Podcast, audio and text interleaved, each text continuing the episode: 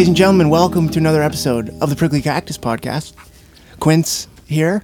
I'm back from my erectile dysfunction retreat. Went pretty good. Lots of Cialis going around. Did you see a lot? Yeah, I saw a lot. I liked it. I was looking and I was a liking. My guest today is Sasha. Sasha, how are you, man? I'm great. I'm great. Thank you. How are you? Good. It's uh, it's fucking hot as tits out there. yeah, it's even hotter in here. exactly. It's because I'm making eye contact with you. There I you think. go. It's fire across the room. Fire, yeah. No, good to be back. Uh, I want to give a give a really, really, really big thank you to Frankie and Avi for last week's episode. Uh, they stepped in and they killed it. They crushed it out of the park. Yeah, they were fantastic. They're both pros, and uh, that's no surprise because uh, we have an amazing team here. Of, we're all pros, right? We're all fucking good at what We're the we A do. team. We're the A team, yeah. The anal team. Where were you last weekend? I was up. Uh, I was actually um, going around burning down Catholic churches because I'm pretty upset about what they've been doing. Yeah, well, they had it coming. Yeah, they had it coming. Yeah, they like yeah. Anyways, no, I was doing a I was doing a side thing. That's all I'll say. I was doing a side Yeah, side thing. Yeah. yeah, nice. Yeah, yeah, Nothing wrong with that. You got to hustle. Yeah. Got to hustle, right? Got to hustle hard. There you go. I think that was an Ace Hood song, like the early 2000s, 2010s Nice. rapper Ace Hood. Yeah, not very good. Don't listen to this. You're like, Don't write home about it. Yeah, don't write home about it. Yeah. Do people write home anymore? Like, there's people have cell phones. They just text home now. I feel like. I call my mom and she doesn't answer. it's about as close as it gets for me. Yeah. But you're not writing home. You're calling home. Yeah, that's true. Yeah. I feel like no one. Putting them on the spot. Yeah. Do you, if I so let's say I bought a pigeon tomorrow at Hmm. PetSmart, could I train it to be my carrier pigeon, like to deliver stuff for me? How does that work? I think they were technically a breed. Really? Yeah, yeah, like the the the traditional carrier pigeon. I think they're pretty much gone. I think you can still train homing pigeons, but uh, Homo pigeons? homo pigeons, yeah, Nice. yeah, they deliver gay mail. Nice. Yeah. I'll take three. You get a lot of correspondence. no, uh, no, it's funny because I'm on, uh, I'm on Tinder, right? Okay, I'm also on Grindr. all right. Grindr is fool. It's like the Wild West. Well, Grindr was like the original form of Tinder, right? I think Tinder was kind of born out of Grindr. really? Pretty sure. Yeah, Grindr's weird. You don't even have to. You don't even have to say hi. You just, just- get boom cocks. Yeah, no, no wasting time. Yeah, like all cocks, all shapes and sizes, trimmed, bush, untrimmed. It's crazy. It's very aggressive. I know how a girl feels when she gets like a dick pic unwarranted. Like, Yeah, now like, that oh, happens to you constantly. yeah, it's like, oh, I need a shower. Do you ever see any shower cocks? no, it's a good one. I could ask for that. Like it's no, easy. Like, yeah, no the- soapy dick. no soapy dick. No. It's like, where, where's the loofah? You know where the So loofah is. So we've already is. found a niche here. We can we can jump on this. Is it a niche or a niche? I don't know. You tell me. I think it's a niche, All right. like Nietzsche. No, not like Nietzsche. You know, what I learned yesterday. Um, it's not pronounced Sikh like the Sikh community. It's Like- pronounced sick. sick, Mm-hmm. Had no idea. like enfermo, español. Yeah, had no idea. My whole life. Neither did I. No one ever corrected me. I think they're too polite. Yeah, People of the sick community. people of the sick community. They're really nice beards. and um, head head Head wrap, turban. turban thing. Yeah. yeah, yeah. No, that's that's amazing.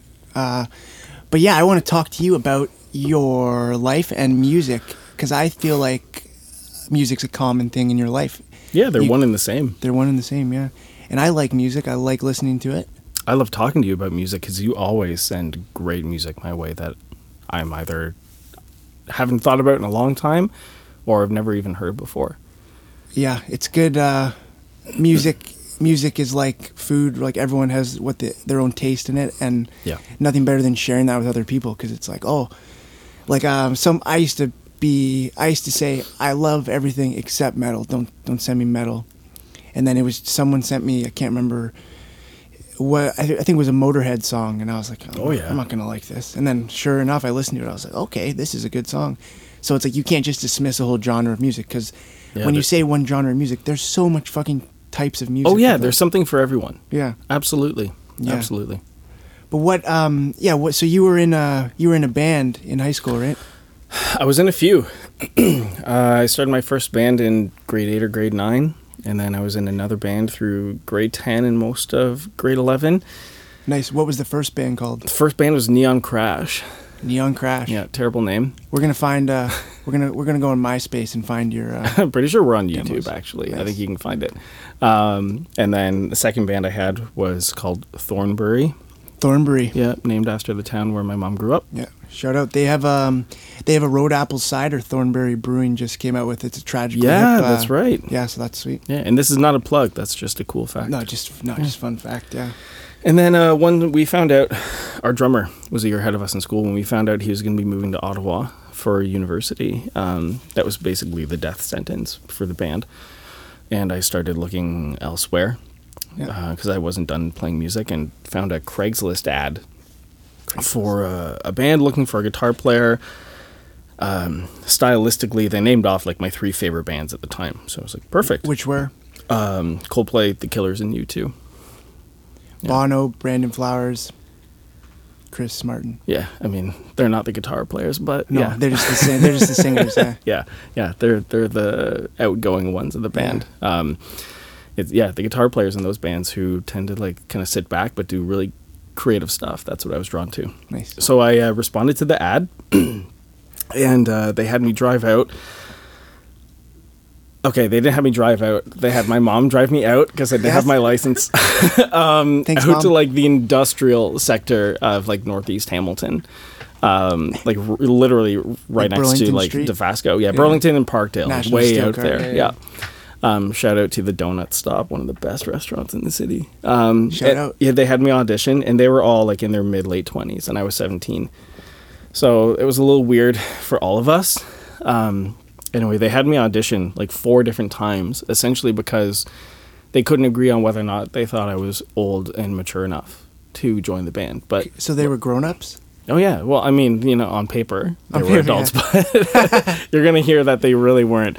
Um, but yeah, it- you know, it's they were looking for someone to come on tour with them overseas because their guitar player's wife wouldn't let him go.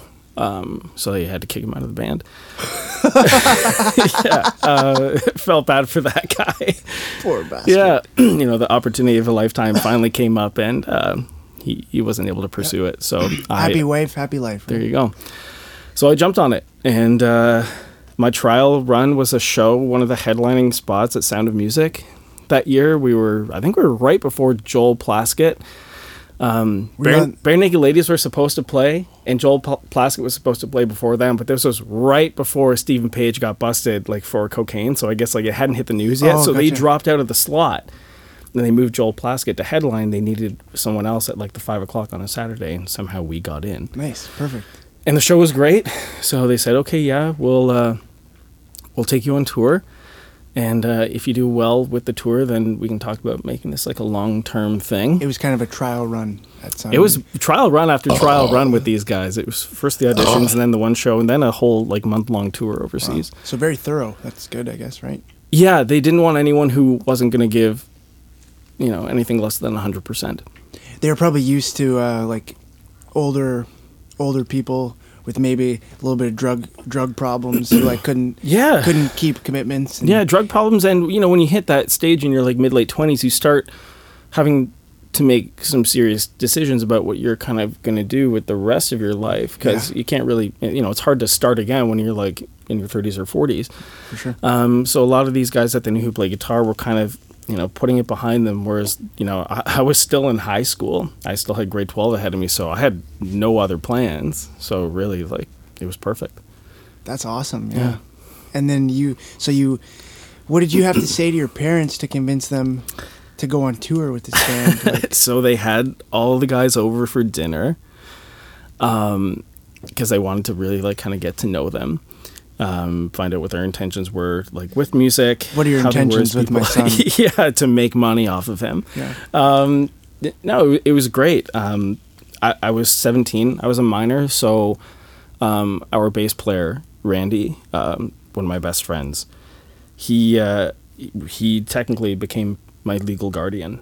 While we traveled he still has like the document framed like in his house That's that shows that like he makes all the decisions for me and stuff if anything were to Yeah, happen he's the executor. Yeah. yeah so he's like yeah he's an organ donor just you know if he wanted to decide i was so yeah it was it was crazy they uh they, anyway they were convinced my parents were convinced And um, you know, the day we left, it was a it was an early flight, a, a long flight, and uh, So where was the first stop on the tour? so we flew. we had a layover for about two hours um, in Hong Kong, straight from Toronto. Toronto, Hong Kong. I got to uh, go outside, um, breathe in the smog, in and then go air. back inside to the airport. lungs. Yeah, and then um, we spent a month in Indonesia, going Jac- from like island to island, essentially. What's the capital of Indonesia? Jakarta. Jakarta. Yeah, Yeah. Jakarta. Yeah. Lots of good, lots of good uh, factories in Jakarta. Where there's no kids playing in playgrounds. They're all working in the factories. Yeah, I right? thought the smog was bad in Hong Kong, and then I got to Jakarta, and it was like Yeah. every single day you couldn't see more than like 50 feet ahead of you. That's right. And it had a smell. Um, if you've ever like walked down Yonge Street in the summertime in Toronto, and you know the draft comes up from the sewer and it goes right up your nose, and like, oh, that's awful. I just get like the warmest nostalgic feelings now of being back in Yeah. Indonesia because it smelled like that all the time. Yeah, that's like Bangkok and Phuket. They were uh, Oh, yeah, you, yeah, you, shit emits South Asia. the yeah. shit the shit missions. Yeah, The shit emissions. The shit missions. it's very real. Yeah, no, Yeah. that's amazing, especially at that age. Being able to travel like that and not with your family, you had the freedom of being with your friends and your legal guardian. Yeah, it was it was very formative, and I was always very very shy and closed off. Like Um, like timid or like just not uh, like introspective. Like both. Like Both. could- I, I had a hard time meeting new people, doing kind of you know new things, and Mm-hmm. opening up. Um, unless it was music related, yeah, and I picked up on that very young. That was kind of a thing that always was kind of the exception for me. I think that's everyone has something in life that they enjoy doing, and that's how Mm-hmm. they build relationships off of that thing, right? Yeah, absolutely. You can bridge a gap if you're if you don't have a strength in one area, you can use that medium, which yours was music, Mm-hmm. to build those relationships, and that's so cool. Yeah, absolutely. And there's there's some like you know it's like like we said before, there is something for everyone. There's that thing that just kind of makes you tick and you know gets you out of bed every morning Yeah. and pushes you to like you know break through your own boundaries and thresholds and barriers. So I want to break free. I want to break free. I don't think we can afford that. Fred, sorry, Fred. Respect. Yeah, respect. Great tune though. Great one, Of, one, tune. one of my favorites actually. Yeah, he uh, yeah he can sing. He can sing with the best of them. I think he, um, as far as you know, traditional male singers of the 20th century are concerned, I think he's the greatest. Yeah, I don't think there's anyone who could do what he could do. yeah, and the and the showmanship. Oh yeah, the showmanship, the writing, the actual like musical ability, the talent. Yeah, he Yeah. had everything. and yeah, like uh, I wasn't I wasn't there live for Live Aid, but seeing even now how they recreated that in Bohemian Rhapsody, Yeah.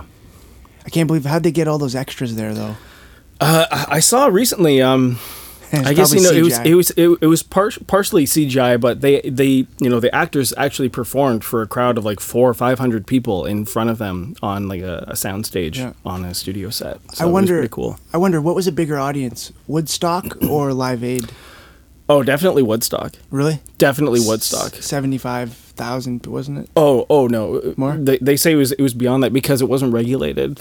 They're saying like at the peak, um, there there was probably you know between seven hundred thousand and like a million people there, like at any given time, Yeah. but more than like two million people Yeah. over the course of a weekend apparently. And zero, zero deaths. Yeah, because everyone was way too high to Yeah. do anything. Exactly. and even Yeah. overdoses, like there's only a, a few, like uh, you could count on one hand how many people yeah, the brown had a acid bad trip. Yeah. yeah. The brown acid. Yeah. never take acid out of the toilet, ladies and gentlemen. Don't want that brown acid. There's a video. Uh, there's a video of Jimi Hendrix waking up all these strung out people with the Star Spangled Banner on an electric guitar, and Yeah. that's a oh, that's pretty amazing to me.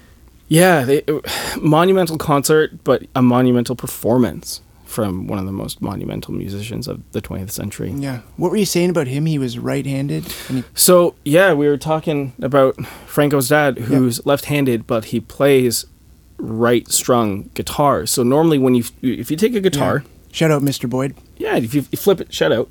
If you flip it to the other side, what you do is you reverse the string so that, um, in terms of like verti- vertically, your lowest string is on the top of the guitar, like kind of closest to, like what's above you, and Yeah. then your the lighter strings are at the bottom. Closest to the neck. The higher is closer to the Yeah, neck. Yeah, exactly. So you'd use your more dominant fingers, like your index and middle finger, for the heavier strings, and then your ring finger and pinky for your lighter strings. But people who play with their strings reversed, essentially, it's like they don't they flip the guitar, they don't flip the strings. Yeah. So they do it backwards, and it's a weird way of playing. Um, Are they ambidextrous? Is that why they do it? I don't know if I don't Or know if it has anything. I, I think there's a certain level of ambidexterity that's required to play guitar to begin with. But I think um, just mechanically and ergonomically, it's something very, very different. And I, it's probably, I, I don't know, Frankie, you can correct me if I'm wrong, but I, I know, like, from other people who've done it, it's usually because they said, Oh, I want to learn guitar.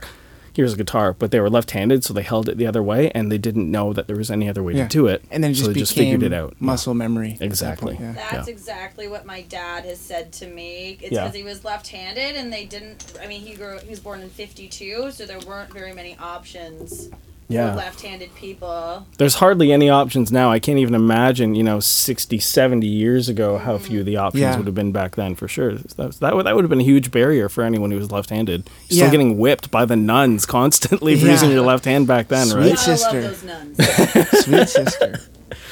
No, we we had a FaceTime with uh, Franco's dad just before recording here, and it was Yeah. The boys were jizzing their pantses with all these guitars. He just had a plethora of guitars in his collection. Yeah, it's. I felt like I was looking into my future and it looked really good. I'm a looking and I'm a liking. yeah, it seemed okay. Okay for me. Yeah.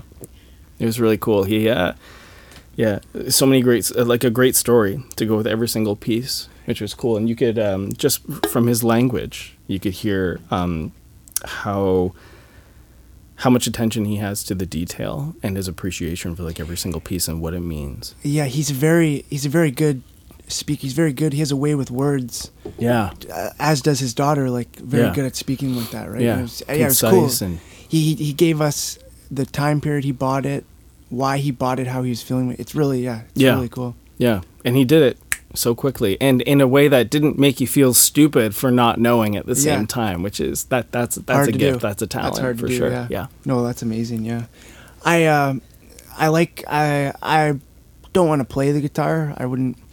I love hearing it though. I could listen to the guitar all the time, acoustic, electric. Yeah. Like I don't know. It's in any in any song. Obviously, I'm a lyric guy. I love the words and the singers, but then it's always the guitar.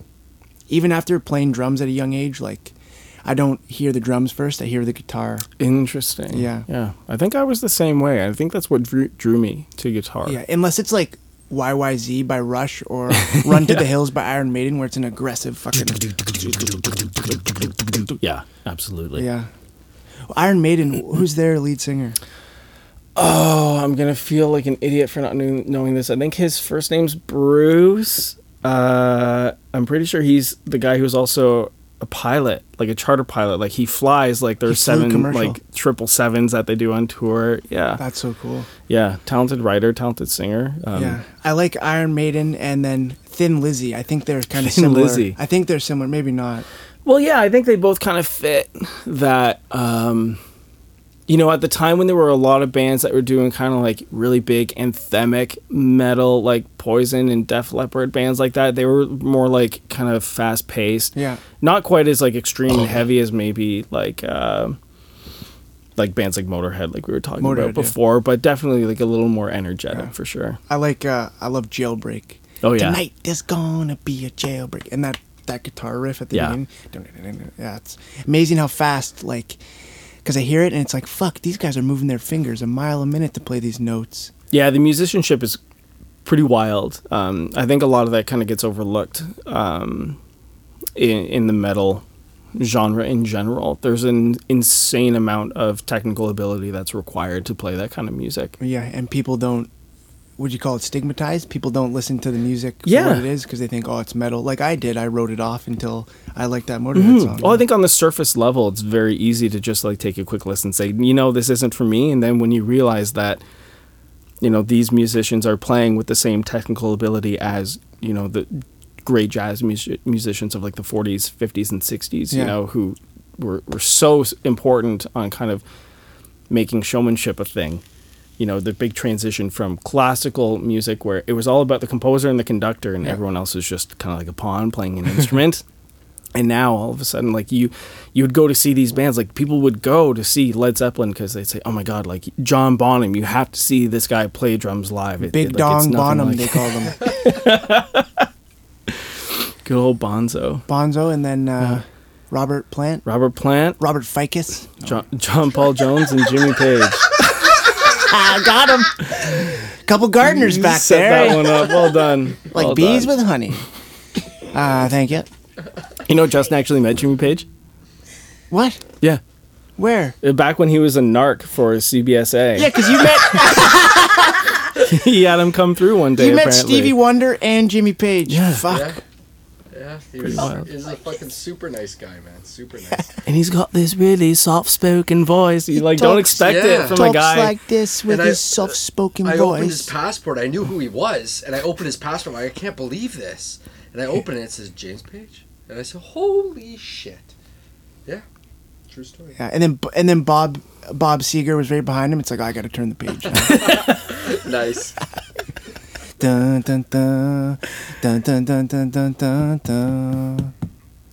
No, that's that's amazing. Pretty wild. What Yeah. would you do, Justin, if I came uh, if I came through that airport I'd looking cuff like you I do? so fucking fast. Cavity search this man immediately. Straight to secondary.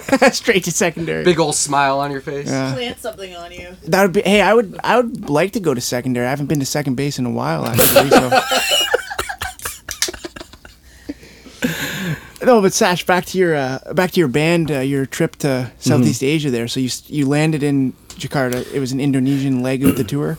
Yeah, so th- yeah, there were there were two tours. I, I hate when I say like, oh, I was on two tours because got a lot of like military in the family, and you know, it, my Yeah. touring is very different from like what they did. No, 100%. Um, but yeah, so the first tour when I was seventeen, between grade eleven and twelve, was a month in Indonesia, and then the second tour, which was the next summer, was uh, six and a half weeks, I think, and that was China, Indonesia, Hong Kong, um, I think technically the Philippines, and Japan. Wow, Yeah, like t- like Tokyo. yeah, Fuck. yeah. We played uh, we played this awesome show in Tokyo in uh, the, the the club. A lot of these places, you know, they have dedicated. It's not like Ontario where like finding a music venue is like a needle in the haystack. They have dedicated music spaces Yeah. everywhere. When you Um, got a city of, it's the most populous city in the yeah, world. it's like Tokyo. 39 million people. So someone's bound to like music. No, I think it's, I think it's like it's the most populous in the world. It is. Yeah, it's the, it's the number one. Yeah, I think it's like it six. It's, it's like fifty-eight or fifty-nine. Crazy. Yeah. Crazy. Apparently, I had a buddy who went to Tokyo, um, and he said if you you could be uh, the most comfortable person, but go on the metro at five o'clock on a Oh, work God. day, and it's fucked. It was incredible. Um, so you can yeah, can't believe it. they're they're so good at staying on schedule. Like they literally shove you into the train cars so that you know you're not delaying the departure. Wow. Um, if you try and like jump the turnstile, essentially, you know, even if you're like 42 stops up the line, someone's going to be waiting for you when you get there to kind of like take you aside and say that was a bad thing. Don't do that again. Okay, Um, so sorry. and it was it, our hotel was um right in the heart of Tokyo where I can't remember the name but that huge intersection that you always see in documentaries where it's like a five-way intersection and the traffic just kind of goes wherever they want when the pedestrians Yeah. cross and the crazy thing I, I remember like the first morning going out there and exploring the city was going down to that intersection and crossing the road and there's probably like thousands of people at any time crossing and you could Crazy. hear a pin drop because no one's on their phone. There's no like external noises. There's no music. Like there's no horn honking or anything. It was dead quiet. It was one of the creepiest things, but so so cool. No phones, just people living in the moment. Yeah, and like vending machines with like hot dogs Yeah, and flashlights. We'll, we'll get a hot dogs and flashlights. Wow. it's a weird place. Yeah. you can get like a squid sandwich from a vending machine at Yeah. like three o'clock in the morning. No, I like. I definitely like those obscure. Like I like the street food. Like Mm-hmm. I ate crickets and I've bats and shit. See, I was the only one who was brave enough to eat street food when we were in Asia, and I never got sick. I've got like the golden colon. I'm I'm a lucky guy. The golden colon. But, we have uh, our episode name. I ate all sorts of stuff. I didn't know what it was. I ate pigeon. Pigeon. Um, in Carrier pigeon city. or home home pigeon. I don't know, but I ate the brain. Mm. It was really good. Yeah. No, I. freaky. Yeah. Yeah. And do they do they eat dogs in Japan or is that uh, Korean I think that's more of a Korean mainland China thing, but nothing against I, them. no, no, no. I mean, you know, They they just from what I've heard, it's not a cultural thing for them to see dogs as pets. yeah, They I- see them as food. So like when Yeah, absolutely. Westerners hear that, oh, like when you say people rescue dogs from over there, Yeah. it's like, oh, like how could they treat dogs like that? It's Yeah. like, well, they don't see them as pets. Yeah, It's well, like, they we eat pigs that are smarter than dogs, Exactly. we, you know we don't blink. And But then in most of Zach, India, Zach doesn't eat pigs. no, Zach doesn't eat pigs. I don't eat, eat pigs either.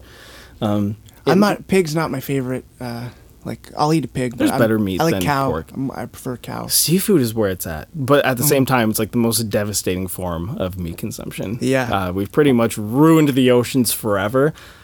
Um, I feel bad, you know. I look back at being on tour, and I had some of the most incredible seafood. Like I, I ate an entire like baby octopus at this one sushi place, which at the time was so cool. And then last week, you know, I was watching my Yeah. octopus teacher and just had like so much regret Yeah, going through my mind at the time. Like, oh my god, I just killed like one of the smartest things in the world, so I could eat it. Like, yeah. You were Terrible. watching My Octopus Teacher. Yeah. With Wilder. Is that a TV kids TV no, it, it's a documentary. So it sounds doc- like a cartoon. No, it's a documentary um, created by this guy who spent a lot of time living um, in like uh, I think it was Saharan Africa Okay. with the um, like uh, nomadic tribes who hunt on foot. When you The see those, Maasai?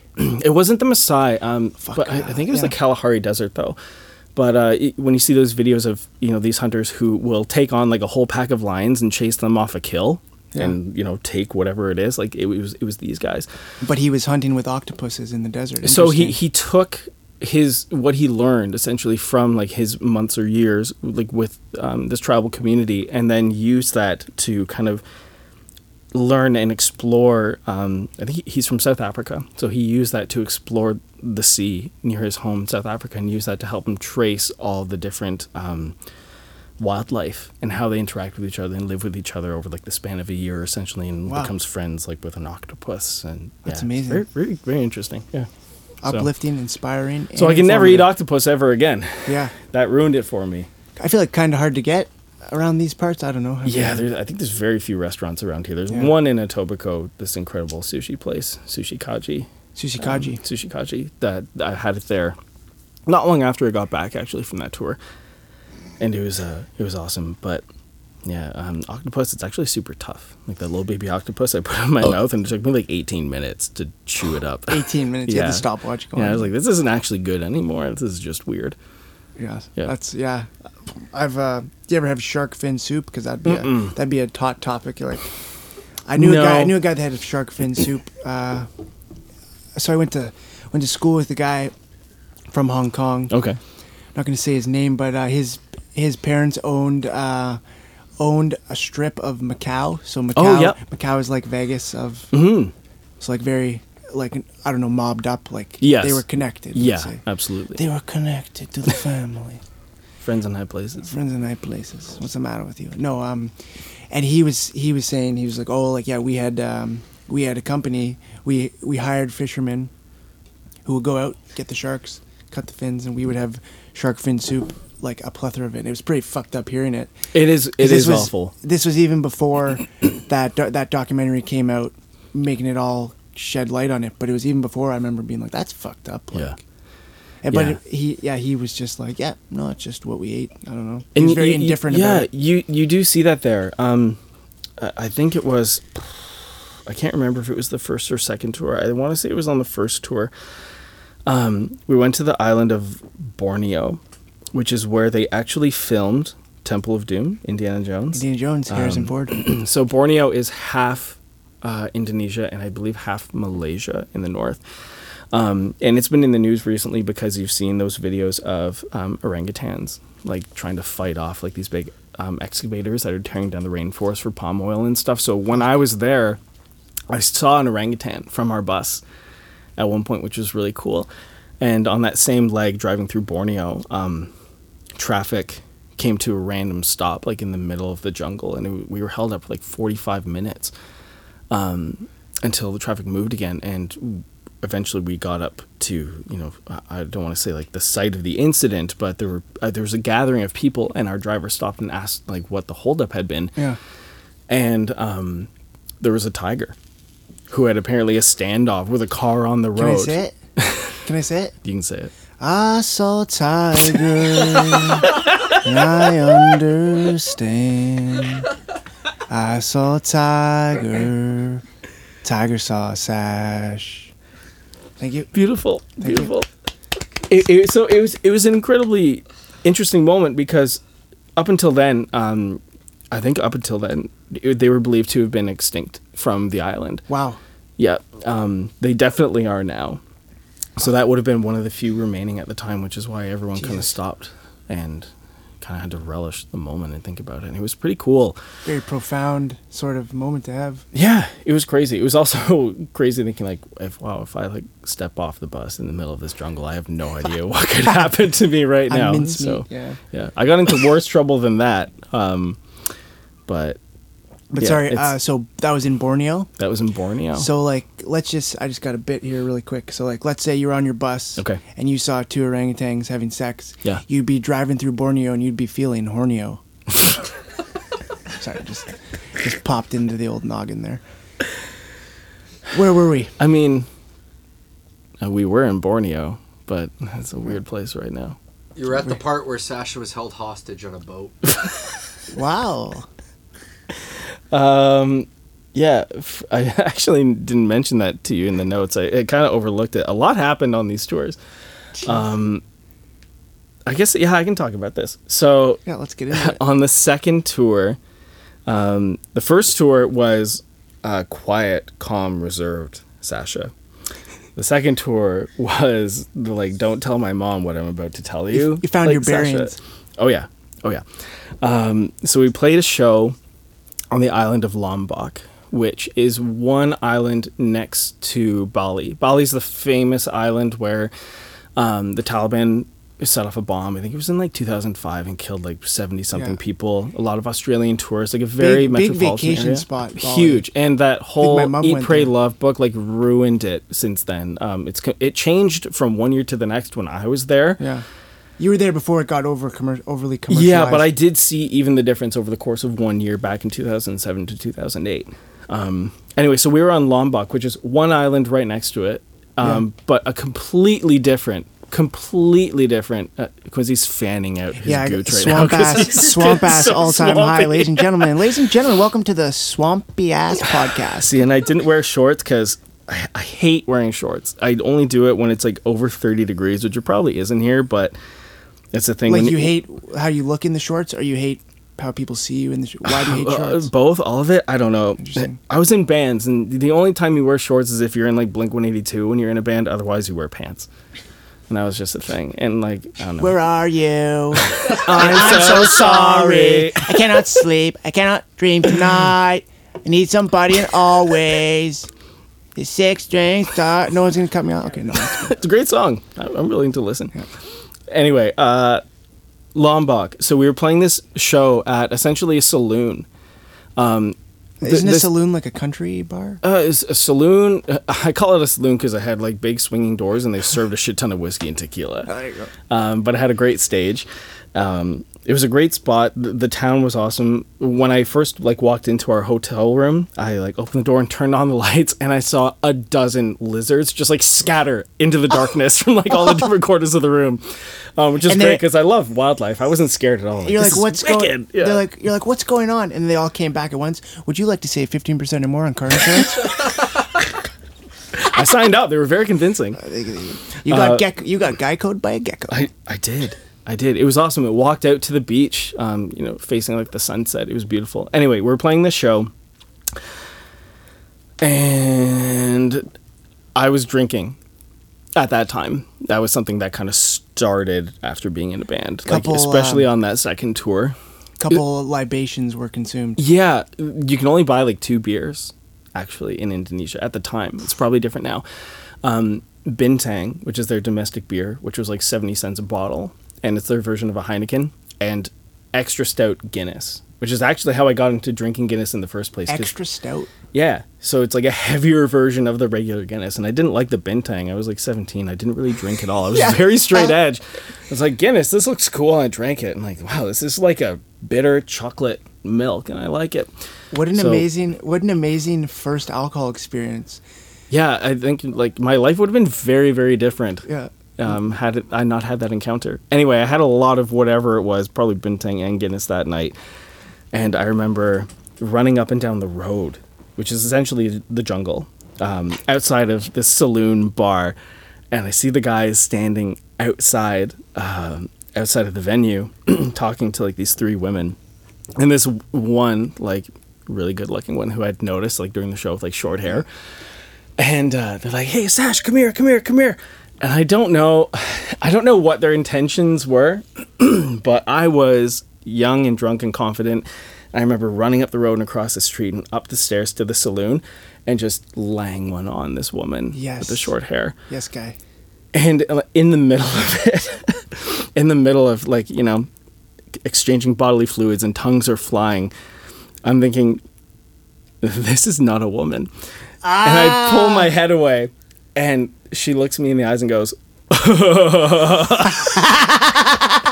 and everyone started laughing and i don't remember what i said but uh, definitely one of the better looking men that i've ever made out with Yeah, yeah. Um, that's that's funny. it was great. It was awesome, and that's part of the culture there too, which was very cool to actually see. Yeah, Southeast Asia. Yeah, the cross dressing culture, which is like very very prominent there. Yeah. Anyway, we uh, we partied. We we stayed at the show. Every club, every venue in Asia, you probably would know this too. They have a house band. Incredible like cover bands that do Yeah. amazing songs. So I think like the first summer we were there, every band was doing "Umbrella" by Rihanna because that was like the song that year. So every night we closed off. When the sun shines, we'll shine together. Told you I'll be here forever. People stand under my umbrella. People stand under my umbrella. Ella, Ella, eh, eh, eh. Back to Sasha's story. So that was that was great. We stayed and watched the band, and uh, we were supposed to catch a flight. This happens pretty regularly. Our tour manager Triati comes and gathers us up at every show or from our hotel rooms like four in the morning and says our flight's in an hour because there's like no planning with flights there. It would be like if you wanted to fly to Winnipeg, you would just show up at the airport with Hop fourteen dollars and get on a plane and go, and that's pretty much what Yeah. happened. It's like in Thailand flying from, uh, from. So I fact check Manitoba isn't real. Neither is Ohio. Don't believe the Ohio. propaganda. No. Ohio, what? Nor Wyoming. Nor Wyoming. All fake. It's conspiracy. It's a conspiracy. so we uh, we were doing our thing, getting crazy, and Triadi comes up to us and says, "Hey, there's an issue with the flight. Our only way off the island today, back to Bali, where we had a show the next night at this big club, was on a boat." And it was leaving in like 40 minutes on the other side of the island. It was very like Jurassic Park. Uh, now that I think about it, Wow. so we had to find all of our crew. I remember like our tech, Yudi, greatest guy, this tiny little man, so sweet. Um, he was my buddy. We, we couldn't find Yudi anywhere. Eventually, we found him around the back of the building where the power generators were, like passed out because he was so drunk. So we had to like carry Fucking him to the cars, uh, throw our gear in the vans, and drive as fast as we could in the dark through the jungle to get to this this port. And we're we're all completely hammered, and we're half of us are in one van, half of us are in the other, and I see the van in front of us stop, and the driver of the van gets out and leans over and starts throwing up. The driver, was also hammered. So Rand, so Randy, our bass player, switches with him and gets in the fucking driver's seat, and they have to tell him how to get to this port. Okay, And- direct me. And Yeah, was- take a right, Rand, in three miles. There's a tree that's over on the road. Just pretty much worry about that. pretty much so we finally got to the port and it was like the horns blaring. We're like trying to haul our flight cases, and we're in our fucking like tight pants and like layered jackets and shit from And the show. have- yeah, because you guys are weirdos. You wore long pants to like a tropical and all climate of white. the country. It- it- we, we're all white too. It was like 30 seconds to Mars. So we're like these fucking white dudes in all white, just completely wasted, like stumbling through this fishing port, trying to get on this boat. Anyway, we got on the boat. Thank God. The boat leaves. We go up top. We're so rowdy and fired up, and people are on the boat. It's four in the morning. They're trying to sleep. They've been working all day, and they're traveling to the island to like go home or go work some more. Anyway, so we're you know looking for stuff to drink, stuff to fuck with, and uh, we're at the very back where we're at the bow of the boat, right? Um, yeah, the bow, starboard and side. uh, Miles, our drummer, finds like a barbell and starts like doing fucking push-ups with it on the boat, and we're like cheering him on. And Zach just mixed Jägermeister with my single malt scotch, and I don't know whether to be excited or really pissed. Anyway, so uh, he's he's lifting this bartending. barbell. And uh, someone, I think it was Dre, our singer, says, "Man, throw it overboard! Throw it overboard!" So Miles like overboard. lifts this huge barbell with weights. I, I don't know what he was doing on the boat, but it was there over his head, and he throws it off into the darkness, and we wait, and we don't hear a sound. like, it fell where's onto the, the, bottom. splash? It fell below deck. the the freight deck was below. Some so poor worker. we stop and look, and it landed in the back of a banana truck. So it's just this huge barbell sitting there on this banana truck. We're like, that's so funny. Like Miles, climb down there and go get some bananas. Climb down So there he starts like a monkey. His, yeah, he starts hauling his ass down the side of the boat into the back of the truck. Comes up with bananas. We're like, this is so funny. and then before we fucking know it, like ten guys in full tactical gear and assault rifles surround Oh. us on the deck of the boat, and they are screaming. They are just That's- losing their shit. That's probably a giant export for that country. Bananas, like Yeah. you probably yeah you, put, you probably uh, put a We definitely probably put a fucked up their- someone's day for Yeah. sure. We we ruined their week. He got swatted. Yeah. Anyway, they, so they called in like their coast guard. You know, these are the guys who are like looking for the Taliban, hiding out on all these remote islands, and they're like, "Yeah, we got four And white guys going nuts on this boat." So we got sent- four. We got four white guys and an adolescent child dressed Yeah. like thirty seconds to Yeah, Mars. I'm pretty sure Ladies the one's like just picture 13. that. Yeah, Just picture that. They got a minor with them. We don't know if he's there under his own accord or. he's got a ton of eyeliner on, a shit ton of hairspray. like, I, I don't know what's happening. That's so hilarious. our uh, our tour manager Trouty and uh, Greg, who is like our person. Um, he was from Jakarta. He worked with Triati. He was our guy the entire trip. Like your your your fixer or your get go get things. Yeah, guy. exactly. And you know, w- w- love him to death. Did he ever get you guys drugs if you needed illicit drugs? Yes. Yes, absolutely. Um, which was like penalty of death there. Yeah, so I, I won't get say. into too much detail with Yeah, that yeah. because I don't want Greg to get in trouble. Yeah. Um, but he says, you guys need to shut up and get in this closet. so they shoved us in a room that was probably eight feet deep and six feet wide with um, four bunks, four or five bunks. Oh, I should also say, it wasn't just the four of us in the band, it was also our videographer. Um, he's Maltese, by the way, Justin. Oh, Justin. Our Yeah, videographer is. Maltese. Um, Gordon, amazing guy. so Gordon. he's Gordo. uh, he's in, he's in all, all of it with us. Gordo means fat in Spanish. They, You know what it means in Maltese? Gordon. does it also mean fat? Huge slong. So they shove us in this cabin and they said, "You wait there and you shut up." And I don't know how long the ne- negotiations went on with the Coast Guard. Um, but we were in this stifling hot room, like hotter than this, in all of our clothes, and they said, "Just go to sleep. Get up on these bunks." We get up on these bunks. There's like a bright ass light in there that doesn't turn off. You will go to sleep, or I will put you to sleep. You're Yeah. in my world now. I honestly thought one of us was going to get shot. Like, there, upon reflection, like there were guns pointed at us, but I was so far gone and like the adrenaline was going, I didn't really think about it. I would be terrified now if that happened to me. At least you guys were drunk, right? You were buzzed. Oh yeah, oh yeah, we we were fucked. Yeah, there you go. To be fair, Sober, that would not Um, be fun, but so we're in this in this little cabin for I don't know how many hours, and I remember at one point waking up. I think Gordon was like sleeping on the floor. classic. and uh, I look, I, I, something wakes me up, and I wake up, and uh, you know those like giant cockroaches you would have seen in like Kratts' Creatures. Yeah, one of them was just crawling across my chest, and I think, well, fuck, like what else am I gonna do in this situation? So I just put my head back down and went back to sleep. Anyway, we woke up a few hours later. We docked on another, the opposite end of Bali where we were supposed to be, and uh, they took all of our names and like passport info and stuff down. So there's a record of me somewhere there. Um, anyway, we landed, we made it, we uh, got to the show and had an awesome breakfast um, down by the water. Hell of a hangover. Yeah. Yeah. Sitting time, on the dock by the bay, watching the tide rolling. Can't So yeah, that was the time I almost got in a lot of trouble. That's amazing though. Like, um, because I'm So, I'm 27 and I don't have the wherewithal in most situations to act naturally. I could only imagine at your age, you were 17. It's like, Yeah, 17, 18. I think And it was you're- 18 then. Yeah. and you're drunk as a skunk. You just discovered alcohol. Yeah, I would Yeah. be.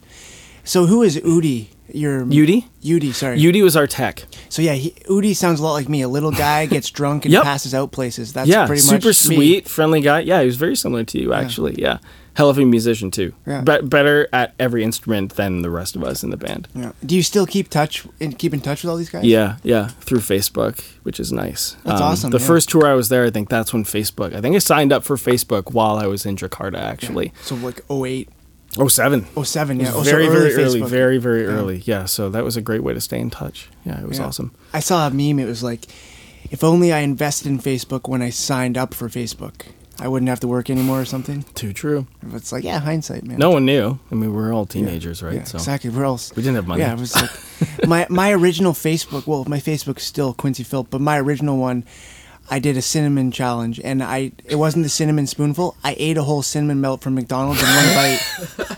in one bite, yeah, you could still see it. It's on. uh, Really? yeah, it's on. It. That's awesome. I don't know if it's still on there. Buddy Nick, uh, it was grade six or seven. We would just go to the McDonald's, and he'd be like, "Eat the cinnamon melt," Oh my god. and I would, because I have a I have like a dislocated jaw, so I can. just drop it and, And, it helps. shovel It, it. helps me in other things I do in life. Oh yeah, But um, Just I could shoveling just stuff in general into your mouth. exactly yeah.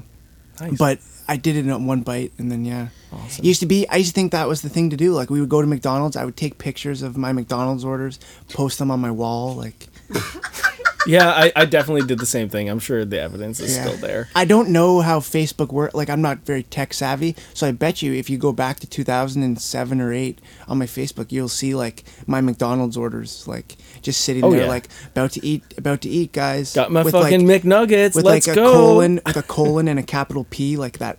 You That, know that uh, emo- yeah. Because they didn't have emoji. They didn't have emojis back then. No, they Or They did on MSN Messenger, but like you just. But it, they were emojis weren't widespread on other platforms. No. So you would just do the symbols of the emoji. That's you would type what you would have Yeah. used in MSN Messenger, but used on Facebook. Yeah, Yeah. same with texting, and people Yeah. knew. Yeah, and now where we're going with technology, we're gonna be able to talk to each other with emojis. Like we're gonna be able, I'm we're gonna be talking and and I'm gonna be able to know what you're thinking, because with emojis, uh, like Our next conversation should just I think be it's emojis. Yeah, I think it's the point of singularity, whatever they call it, where the machine. Anyways, where it does the the think the thinking and the talking. yeah. for you. Anyways, completely left turn there. Sorry. Uh, we're back to uh, we're back to Udi. We were Udi. Udi. Sorry. Yeah. Why do we say it like that? I don't know. I think it's like Rudy without the R. Woody. Woody. Woody. Hooty hoo. Yeah, Udi, great guy. He was uh he was awesome. Yeah. He uh yeah, he would help me. I had a complicated rig, um, When you say rig, what does that mean? like set up Set up. Thank you. for my uh, equipment. I had a lot of effects pedals and stuff, and uh, Wait, so you're bringing you're bringing all this equipment with Yeah. you from place to place? yeah. Jesus. So you flew? You had to fly with all that shit? Mm-hmm. Do they charge you extra for your baggage? Back then, um, it was an international flight, so it was with Air Canada. You could have one carry-on, which was Like you know thirty pound limit. exactly, and then two pieces of like checked baggage. Um, so yeah, we, I think you know, um, I had a guitar, our bass player had a guitar, or his bass rather, and then I think Dre, our singer, like checked my pedal board as his second piece because he he brought like a suitcase with a lot of clothes. He had a lot of outfits. Not a minimalist, No, just Italian. just Italian. Yeah. Shoe, shoe polish. He, he had a uh, suitcase full of shoe polish. And then Miles, his second piece of equipment was our merch, like our big plastic tote full of all of our t-shirts and stuff. So that's how we got away with doing that. Um, yeah, but it's it's a lot like filling the vans and you're you know often doing it like three or four in the morning. Yeah, it sounds like a fucking nightmare. If if someone offered me like thirty grand to plan a tour, I'd be like, no thanks. Yeah, there's an insane amount of work that goes into it. Logistically, yeah, it's got to get the venues, and you got to transport these drunk, drug-enabled people from A to B, and then Oh yeah, there was there was one time on the first tour where Miles, our drummer, was hanging out the window of the van on the way to the airport, just puking all over the side of the van because he was so drunk. like Just projectile on like the fucking highway in Jakarta I at gotta- like two in the morning. I got a Miles, not about that Miles. I got a joke about Miles in general. Let's like, hear it. Anytime Miles travels somewhere, and he say, "I'm Miles. I'm Canadian." No, I thought you were American. If you were Canadian, it would be kilometers. Fuck. oh fuck. Someone laughed at that. Someone was ashamed for laughing. Fucking Justin in Justin the background. laughed at that, but he like didn't want to. He's like, "Fuck, that was terrible." He's full of shame. He's full of shame right now. oh, God bless amazing. him. That's amazing. Yeah. No, it's it's exhausting. It really is exhausting, um, physically and emotionally. You know, you do miss home. You do miss your friends. Um, yeah. For you know, we were able to video chat back then. I don't even know what the Skype- video chat. Skype. It probably was. I think. It, yeah. Skype was the OG. Yeah. So I, I would Skype my buddy Paul all the time, who was uh, in my previous band, Nice. Um, Ne- neon, Thornbury. Not Thornbury. Neon Crash. Uh, he was in Neon Crash too. Actually, he was the other Yeah. guitar player. neon crash, Thornbury, Thornbury, Dearest. dearest. Yeah, Dearest was this band. That's like a song, dearest Sarah. Well, it came from Dearest Darling by Etta James. Etta James. Yeah, that's she the also origin. sings "At Last." Yes. I'm not gonna. No, I'm d- gonna don't even try. No, yeah. you know. Put some respect on Etta James' name. There yeah, she's there amazing. Etta James. You know what else I was listening to this morning? It's it's a great. Uh, I got this new wake up playlist I made on Spotify. I'll make it public for the All right. that want Yeah. that want to listen. Wake up with me. Um, it's uh, Maxine Nightingale. Right back where we started from. Oh, great tune. Just awesome. Great name as well. Yeah. Awesome. And it's just we used to back in the day. Me and a couple of buddies used to play that before going out to the bars. That was our. That was your hype-up song? That was That's always the last awesome. one. Ezra out the door. Amazing. Yeah. Great choice. Yeah, but and yeah, so getting back to um, your with Dearest, your tour with Dearest after Mm-hmm. he was projectile, Miles was puking out of the, Uh, the side of the van. side of the yeah. van. Yeah. Yeah. Can you recall the make and model of the van, or was it just like? Because it's funny because there's some there's some cars that don't sell in Western markets, like um, It's true. You know, most of the vans out there are actually designed similar to the old, uh, like Westfalia um, Volkswagen. So, like, they have a very flat front, yeah, which was kind of weird to see. Um, yeah, I don't remember. A, a there were definitely Fords. There's Yeah. quite a lot of Fords out there for sure, but you don't remember seeing like Dodge. Not even a lot of Honda. At least not in Indonesia. It'd in like, Hong Kong um, and Japan for sure. yeah, it'd be like Toyota, Honda. yeah, yeah, Toyotas for sure. Sash, Justin. can you tell us about the time that you got bit by a vampire out there? Yeah, uh, this is a this is a tale. So, um, on our second tour, we were playing uh, a show in a city called Batam, which is uh, on an island just south of Singapore. So the very, very, very like northwesterly part of Indonesia. And we had played a festival show there the summer before, and it was our first one. And I was so excited to go back because I loved the day and a half that we spent in Batam. So uh, we got there, but at the same time, this was two days after I just found out that my mom's sister had killed herself. And God. they had tried to. It happened the day after I left, and I had like spoken to her the day before. Um, so they tried to keep it quiet for me so that I wouldn't find out until I got back. Mm-hmm. Um, but you know, Facebook. I got invited by like a friend of hers to like the memorial group and was Oh like, "Mm, "What the fuck?" So I had to call my parents. It was like two in the morning over there and find out what happened. So What an know, ordeal! That's I can yeah, imagine. it, it it was it was nuts. That was a weird, that was a big growing up moment for me. And you know, they said we understand if you want to come home, but we really think you should stay and see out the rest of the tour. We still have like five weeks, five and a half weeks ahead of us. so- amazing. Yeah, Les and Wendy, amazing of them to say that. yeah, pretty pretty huge. you know, they were handling everything at home. Um, so I, I said, okay, I'm gonna stay. I'm gonna see if I can do it. Anyway, so our next show was in Batam, so my spirits were a little more dampened. So I didn't go out the night we arrived. Um, we were playing the show the night after, but we got there the night before. Anyway, I chose not to go out, which wasn't completely abnormal for me. I, I still didn't party Right. as hard as these like seasoned guys. Um, so I stayed. I stayed back. Um, and then the next morning, Randy comes up to me and he says, "Dude, I met this girl last night at the club where we're going to be playing tonight. And I was like dancing, and she came over to me and she started just like chewing on my neck, like really aggressively. Like, I'm like 18, right? So I'm like, that's really fucking hot. And He's like, "Mm, yeah, but it was kind of weird. Like she just came out of nowhere and then like just sunk her teeth on me and then like disappeared. Um, and that was it. I said, that sounds fucking crazy. Okay. So anyway, the next day we uh, we go do our sound check setup. We're exploring the town, and then it's getting busy at the club. We're getting ready to play, and I'm outside smoking the domestic cigarette of Indonesia, which is called A mild, and it's a clove cigarette. So it smells like you're mean? smoking Christmas, like actual cloves that you use in like hot, hot cider and stuff, like this the Full- spice. I don't know what a clove is. Full It's disclosure. really strong. If you open my spice cabinet right now, even though I only have like three cloves in it, that's what you would smell first. Very, very potent, very floral. a Christmas Um, cigarette. Like a floral pepper. yeah. Floral pepper. So I'm outside smoking these because that was my uh, coping mechanism.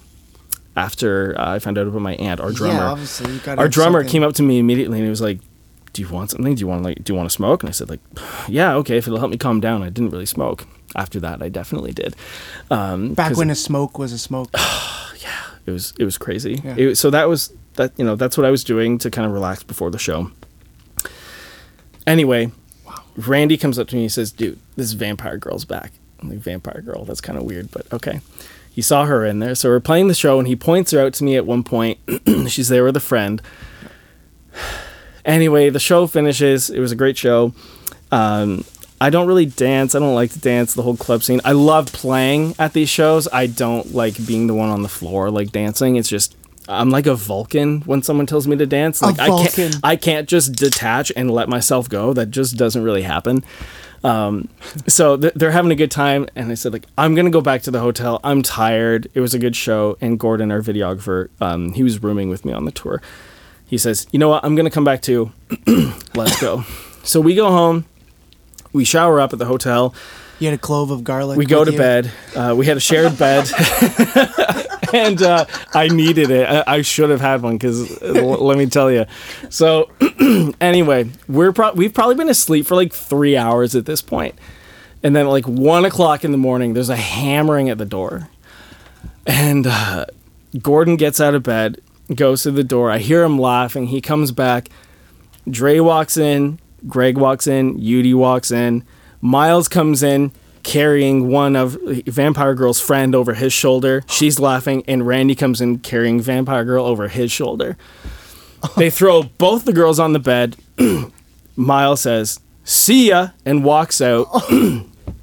I think Greg and Dre like started smoking because you can smoke anywhere there.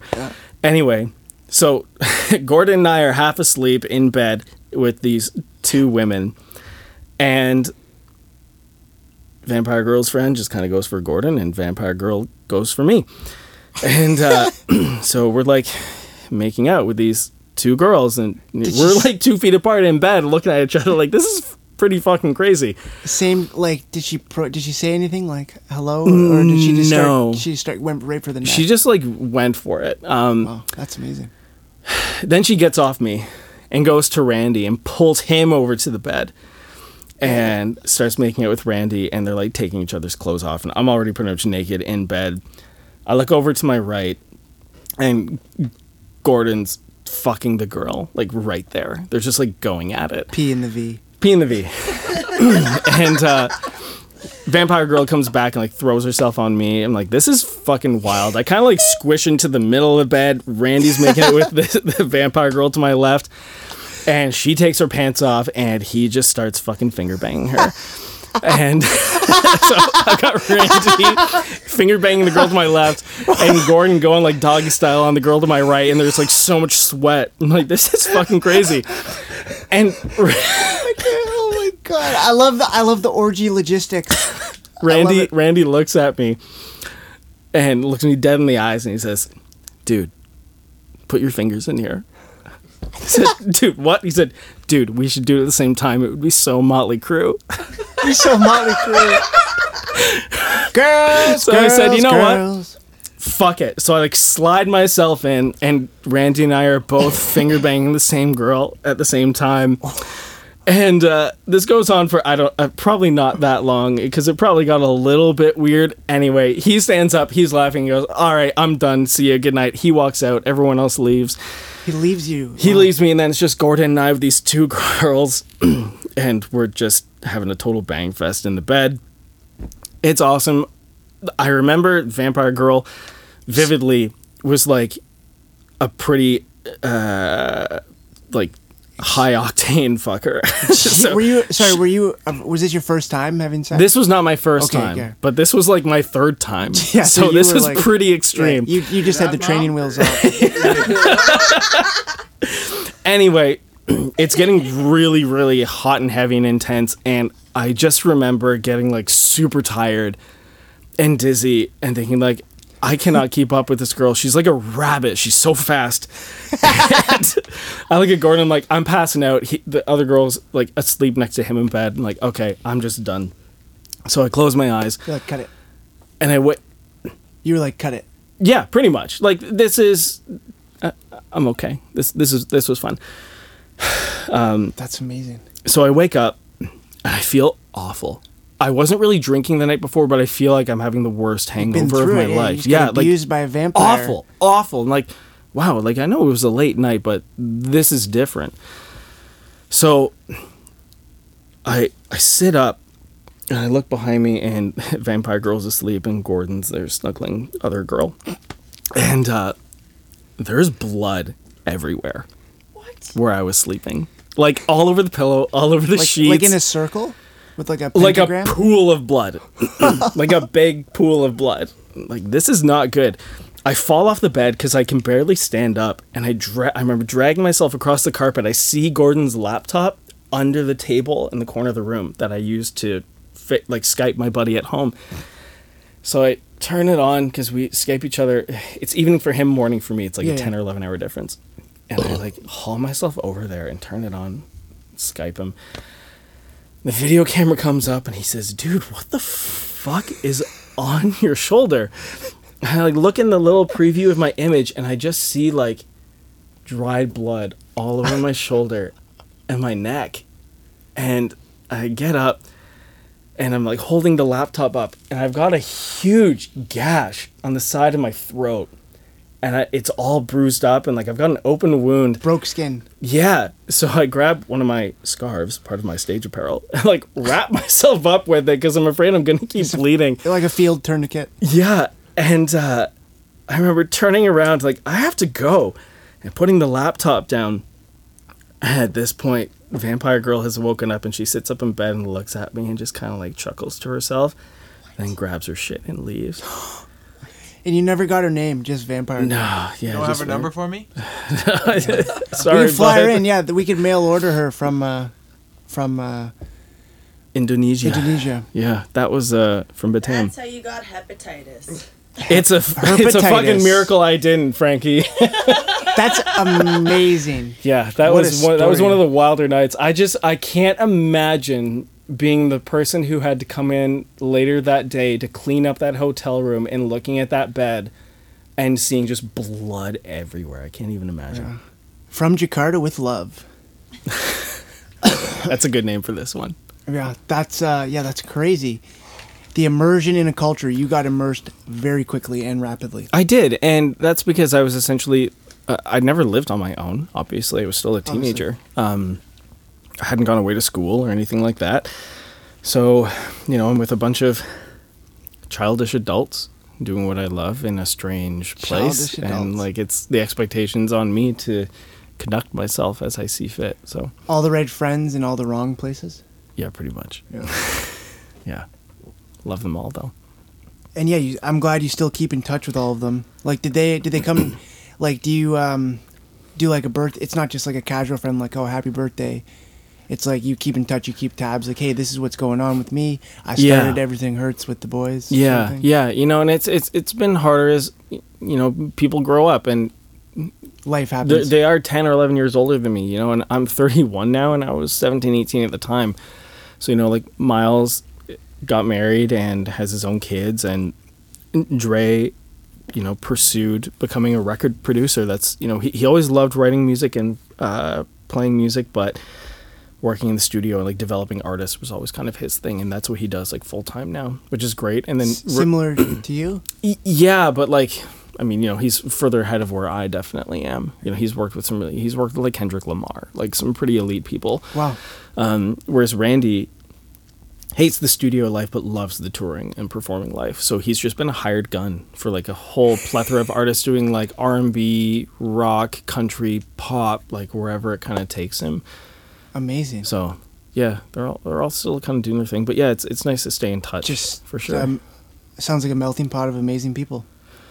Yeah, you know, and it's it's sad because all good things kind of come to an end, and like Yeah. that band came to a pretty awful, abrupt end in the middle of that second tour. But we had to kind of p- play the rest of the second tour because we were booked on all these shows. Yeah, you got to soldier on. so there was like a civil war essentially in the band at that Like point. Like the Guns N' Roses album. Were you doing a cover album? it was actually like the band Guns N' Roses, where like there were two sides kind of hating each other at the time. Besides Steven Adler uh, and his heroin addiction. Yeah. Yeah, it's ironic that they kicked him out of the band for drinking too much, and then the rest of the guys went way off the deep end compared to Steven Adler. and heroin, but Yeah. he was reformed. He was like a functioning heroin addict. Yeah. Mm-hmm. That's a thing with any drug. You can be a functioning addict. Yeah. It's like, yeah, I'm doing this, but I'm still working Yeah. a nine to five. Like, You know, and most of those guys were, and that's something I came to notice on tour. Um, we actually toured with a couple, couple bands from North America on. You know, essentially, the tours are built around this festival that traveled, and then all of our other little shows were in between. okay, and we tr- toured two years running on the festival with a band from Vancouver, which was really cool. Um, can you say their name or no? yeah, Crowned King, Crowned King? Crowned King, and then they kind of went through a similar thing where they had a weird rebirth. Um, same band, different members, different name, and then the singer went on to do his own kind of like EDM style stuff, actually, like electronic Nice. and like house music and whatnot. So he, he still does music, which is cool. But I saw like what real alcoholism looks like It's like traveling that's some of these guys. I Like, want that. I want that. yeah, like partying is one thing, but seeing these guys wasted literally 24 7 and still like hauling themselves around and doing these shows, it it. was like, that's insane. It was amazing. pretty wild. Yeah. Amazing. Professional alcoholics. Yeah. And like, it's it's not sustainable. Um, There's very Unless- few bands that have you got a survived liver, it. unless you got a liver on ice for the whole. group. Yeah. Yeah. I mean, you know, like the Rolling Stones are kind of the rare exception. Well, Keith Richards is alive because of blood transfusions. Everyone knows that. Him and Willie Nelson. Yeah, I don't know how those guys are going. Willie Nelson also just smokes a lot of weed. His blood pressure is probably like immeasurably low. It's like negative. Dude's just so chill. it's all like the time. negative thirty over one forty. Yeah, but it, it's nuts. The whole like sex, drugs, rock and roll thing. It's very real, yeah. and uh, you know, you- SDR baby. SDR. yeah, you, you think it's a thing of the past. Um, you know, I was listening to to bands like The Killers and Coldplay and U2 who are in no way associated with that culture in in, in the public eye. Yeah. You're gonna tell me Chris Martin wasn't on drugs? He named his kid Apple. he named his kid Apple, and Gwyneth Paltrow was like, "Sure."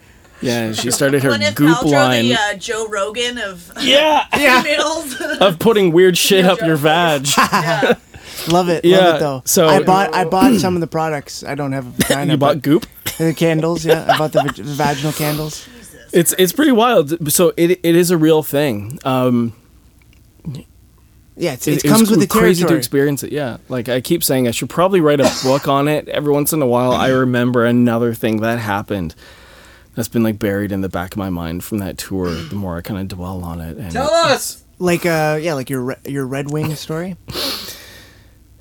Yeah, so I didn't even like learn that term. I was such a closeted kid uh, until like I met these guys. You were so sheltered. and we're like on the second tour, and pretty sure it was probably Randy. He's like, "Yo, have you ever had your red? Did you ever get your Red Wings?" And like, he was a Detroit fan, so I was like, "What the fuck are you talking Joe about?" Louis, Scott Um, Bowman. He's like, "You ever fuck a girl on her period?" I said. No, like The I, I, I, lo- I lost my virginity on the first Yeah. tour with one person, and then literally didn't have sex for like a year until I went on tour again. Yeah. Well, you had PTSD from the vampire experience. you couldn't just hop back on the horse. You yeah, had to blood decompress a blood made bit. me blood made me anxious. Um. Anyway, okay, okay, yeah. Fuck the Red Yeah, Wing story. okay, picture. we're gonna go there. Um, we went to West Timor, which, uh, if you're looking on a map of Indonesia, so it, it's all islands, but it's predominantly from like west to east. So you have Sumatra, which is where like Sumatran coffee and like Sumatran tigers are very well known. That's where the huge tsunami happened like 15 years ago Yeah, as well. Um, and Yeah, then Java, which is the main island where you have Jakarta. And then there's. It's um, funny. Sorry, it's funny yeah. um, to interrupt. It's funny. Coffee's not from Java. That's pretty ironic Yeah, to me. wild, eh? Crazy coffee culture though. Yeah, They they don't they drink it boiling hot. like they have a lot of coffee cultures, like Yeah. franchises. The way they drink their coffee, they have a cup, like a little cup sitting on a saucer, and it's incredibly hot. My dad like burned himself. My dad came and flew out on the first tour to come see me play at the end of the tour because we played this awesome show. I'm glad you said flew out. If you just said my dad came and that was the end of the. We're not going there, are we? I don't No, want to no, talk sorry, about my sorry, dad sorry. having orgasms just yet. sorry, sorry, sorry. Coffee. all right. He was drinking coffee. Anyway, the way you drink coffee there, um, he tried to drink it out of a cup at the airport and like melted off his tongue. And the guy came up to him and said, "No, no, no, no, no, not like that. You let the coffee roll over the edge of the cup and then onto the saucer, and then you sip it off the saucer, and it so cools on the surface. it's a whole technique. whole diff- yeah, coffee. Coffee's amazing. Yeah, I, I It's don't 'cause even it's- really drink it, but I have such an appreciation for all the different ways you can. Neither have I. I've been off the cafefe for like a year now, and um, f- I think I was with Franco. We went. It was Turkish coffee. Ooh. It was like a kick in the Sludge. urethra. It was it's like great though. It's great. What are great. you talking about? We were what? What are you talking about? Turkish coffee. Turkish coffee. You said with Franco. Yeah, we went for Turkish coffee. Where the fuck? When do we do that? Me and me and At my Aaron went for Turkish coffee. Oh, We now didn't I want remember. Turkish coffee. It's just what happened. Oh no yeah. way. It was strong. It was Now like a shot, like an espresso Yeah. shot. It was the strongest thing. It was like It's a s- wild. It was like Yeah. a sledgehammer up the urethra, like strong. Up the urethra, not my just into the pants. peen. Love Up the shitting my pants. That's why I can't drink coffee. It I'll drink espresso sometimes, but I can't drink coffee because it just goes right through me in Do like it on four the minutes. toilet. Same baby. yeah. Yeah, it's the only way. Same baby. Yeah. Yeah. That's hilarious. Sorry, continue. Yeah. Sorry about that. I just Um, realized there's a globe here. I, I Yeah. love globes and maps. for I'm obsessed with maps. That's why it's for reference for your thing, and then when we have our flat earther on, I'm just gonna hold this over his head. this is the real way. Anyway, so we're looking at Indonesia. Here's Sumatra. There's Java, and then this little island right here. That's Bali. Oh yeah. Next to it, that's Lombok, the whole Coast Guard story.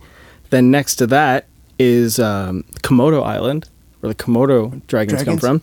The island next to that. Isn't that also uh, a Don't even know. piece of clothing? Like a You're thinking kimono. oh, they're they're a different word. It's like it's a Japanese robe. Yeah, komodo and kimono. oh N and D. Yeah, there you go. Close though. Thanks, man. Yeah, no trouble. Anyway, so then you get to East Timor. So East Timor is a well, Timor is an island, and it's divided in half, and they've been engaged in a bloody civil war for the better part of like sixty years now. I think there's like assassinations politically on both sides. So t- West Timor is part of Indonesia, and then East Timor is like its own half of the island. It's its own country. It's kind of like Kosovo and Serbia. And One of them is like, no, you're part of me, but You- we're just going to kill each other over it. Yeah. yeah, Neighbors fighting neighbors. Yeah. It's powerful stuff. So we fly out to West Timor, which is way the fuck out there, like off the map. It's uh, it's one island over from where the Rockefeller kid got eaten by a tribe back in like the fifties. The Rockefeller, like the Rockefeller. Yeah, the son who went missing um, Yeah, in like yeah. Papua New Guinea's. It's like the island next to that one. So it's way, way, way out there. And uh, even the climate's different. It was like a desert when we landed. It's it was so dry. We were used to all this like tropics. It's very. It's right off the tip of uh, northern Australia. To, to give you an idea, which is all desert. Yeah, up there like near Darwin and stuff. It's yeah, very hot, very fucking hot. anyway, so we land and we're playing Indonesia's Independence Weekend, and there's like National holiday. yeah, there's one restaurant in this city of a million and a half people, and it's a KFC, The Colonel. and uh, it- which is everywhere by the way in Indonesia. It's everywhere. They love KFC. Big popcorn awesome. chicken people. Oh yeah, and we're playing at the club at the hotel essentially, um, where I, I uh, found bed bugs and cockroaches. Not an awesome place to stay. That Southeast Asia co- like comes with the territory. It does, and you know, the same morning I saw someone. You know, I, I'd seen a lot of poverty, but like that day I saw someone literally wearing a potato sack because that's like all they had. the paper bag princess. Yeah, Ex- it, like literally exactly that walking up the street. So this Was place it was very different from the rest of the country from what we've seen. Question: Was she Indonesian? Was she Newfie? Or was she Irish? Oh my God. She's from Ohio. Ohio. It doesn't Three exist. dead in Ohio. She's an apparition. An Um, apparition. anyway, so we played at this club, and uh, awesome venue. Upstairs at this venue, they had uh, karaoke rooms, and they were all like different themes. And uh, Justin will appreciate this. Our bass player Randy at one of the flea markets in Jakarta bought a bootleg copy of Guns N' Roses in Tokyo on the Use Your Illusion tour, and we were watching that in the hotel. And so we were really big on GNR at the time, and we were in the karaoke room after our show, and I think we sung "Don't Cry" by Guns N' Roses like three times in a row. For discography purpose, purposes for our listeners, was um, Use Your Illusion before Lies? Was it Lies? I think that was after. After, yeah. I think it was after Sorry. after Lies. Yeah, Sorry, Lies, I think it's yeah. our third album, Third, yeah. okay. third third LP. Yeah. Yeah. anyway, so there's these girls who bring food and drinks to the room and like put the music on and stuff. It's it's ve- very weird there. Um, very di- I shouldn't say weird. It's very different from here. Not like anything I ever experienced. Like service girls who clearly are you know like sex workers. Yeah. Um, as well. But they're they're um They're hired to like keep you it's happy. not it's not just yeah they're, they're Yeah, and this was more obvious on this occasion than anywhere else. Um, and they came like matching outfits and stuff. Yeah. Anyway, at one point, our drummer comes into the room and he says, "Oh, Sash, I need to show you something like the room next door." I said, "Okay, let's go see what this is about." So I walk in there. Sorry, this was Ra- who said that? Randy. It was my Miles. Miles. Yeah, Miles. Puka the Van Miles. So he takes me to the room over, puts me in there, and there's a beautiful Indonesian woman in there, and he throws me in the room and shuts the door, and I can hear him put something heavy in front of the door behind me, and like the door's not opening. So like, okay, out. like this is happening. And she sits me down on the couch and starts like doing her thing. doing her thing. Yeah, like taking my listeners. clothes off and putting my body parts inside her body parts. Were you wearing like a were you wearing a t-shirt or like a button up? Did you? uh, dude, same thing as last time. All white pants, white t-shirt, white belt, white fucking Armani Exchange jacket. Like, Thirty seconds of Mars, more like thirty seconds with Sash. anyway, I, I realize where this is going. I'm like, okay, this is gonna happen. And she takes off her pants and drops her panties, and fucking, I just watch her rip off the bloody maxi pad, and, like throw it on the ground. Bop bop. Yeah, and like, you know what? Okay, fuck it, why not? so the river runs red. yeah, so uh, we, we do her thing, and I, I feel like not enough people talk about how uh, awesome it actually feels to have sex with a woman on her period. Thank you. Like, yeah, I'll Lubed up. get to mine after you. all right, yeah, it's, yeah, you've got a story too. But continue. So All right, like, I'll, I'll, I'll finish mine. So we uh, we do this. I clean up as best as I can, and uh, go back to the room. They're like, "How was it?" And I said, "She was on her period," and they're like, "Oh my god!" You know, they're so excited and freaking out. I'm like, "Okay, this is nuts." Anyway, we uh, we close off the night. We go back to our fucking bedbug hotel. Get on a plane back to Bali for another show in Bali, and. Uh, we meet up with a pair of girls who we had met in Jogjakarta, which is on the island of Java, at one of the festival shows, right? Yeah. Like a few days before this, and they they said, "Oh, we're going to come to Bali and see you play your other show." groupies. You had groupies. Yeah, essentially, we called them super fans. they they were they were awesome. though. they they were great. They were wicked. Um, so you know, it's actually very supportive. It was really cool to fly to a remote place, and not know where you are, then have these familiar people show up and like cheer you on. Like it, it actually was like Yeah, really mora- sweet. It was it's a super morale sweet. boost. Yeah, It's a- uh, yeah. huge. Team Absolutely. morale was at an all-time high. So we played this show on a swimming pool at this club you in mean? Bali. So you guys were that put, good, They you put, could a, they walk a on raft. no, not that good. They put a raft in the middle of the pool, and they had like fire dancers going off around us and stuff. It was really cool. Fire show. Never come, never know. Anyway, we end up at the beach, and uh, the one girl is, uh, like sits in my lap, and we're just like the water's just like washing over. It's it's like uh, it's like midnight. Moon's out. It's beautiful. The water's amazing. It's a Southeast Asian moon, so it's like, listeners. Yeah. It's not just a moon; it's a fucking No, it's incredible. It's enormous. in Yeah, moon, exactly. yeah. It's like the, it's like everything was lit, right? Yeah. So we're sitting there, and she reaches behind her and like into my shorts, and I'm like in my clothes, half of my clothes, sitting in the water with everyone else beside me, and starts like doing her thing. So I mm. exchanged. left hand or right hand. I think it was left. Mm, actually, Southpaw. yeah. Anyway, it was that was actually pretty pretty awesome. I have Yeah. to say, I'm- like cool, such an experience, like being like at the water and like on the beach. Anyway, they get up. She says, "We're gonna go back to our hotel." And the rest of the guys in the band like, "We're going back too." And I said, "Okay, cool. I'm just gonna hang out and enjoy the water and like the moon and stuff." You, you were already up. You had a boner. You couldn't get. Yeah, out I had to hide it. quick. Yeah. and uh, all like my clothes were gone. I think they they ran away with my clothes. Um, you know, the timeless joke. So I'm like in my boxers on the beach, and A then I pre- realize, A prepubescent boner. Yeah. Like Justin had in Yeah. school. Hey yo. yay, and I realize I'm drunk and I am far from the hotel. I have a good sense of direction. I I've only been like lost once in my life. Um, it was in Hong Kong actually, like three in the morning.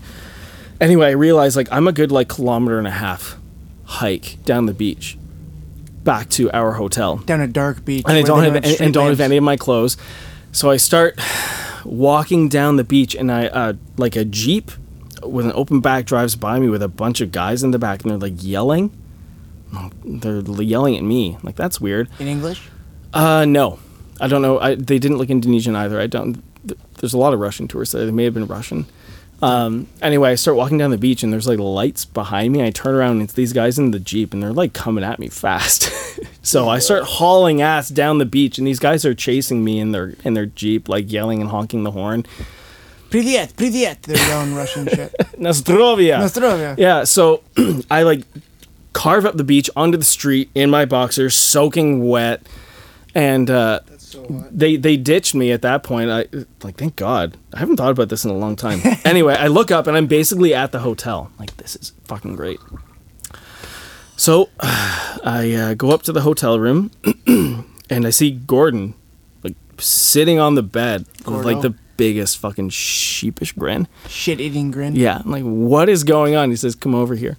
And I sit down on the bed next to him, and our room had a view to our shower. So Yeah, it was like gotcha. a window into the shower from the bedroom. Same room me and Zach had in uh, Dominican. Yeah. So this is probably how you got a good look at Zach because you could clearly see someone in the shower, and these two girls are in the shower like washing each other off and making out. And like this is fucking crazy. There's already been enough crazy shit like between getting arrested, getting eaten by a vampire, like Yeah. everything that's led up to this. You, and, like you didn't jizz your pants when you saw them soaping each At other this- off with loofahs. Like I would be, I would be instant. Like at this point it kind of started to feel normal. Anyway, they come out of the shower, get onto the bed, and sopping Gordon and I wet. look at each other and we're like, "Fuck, I guess we're doing this again."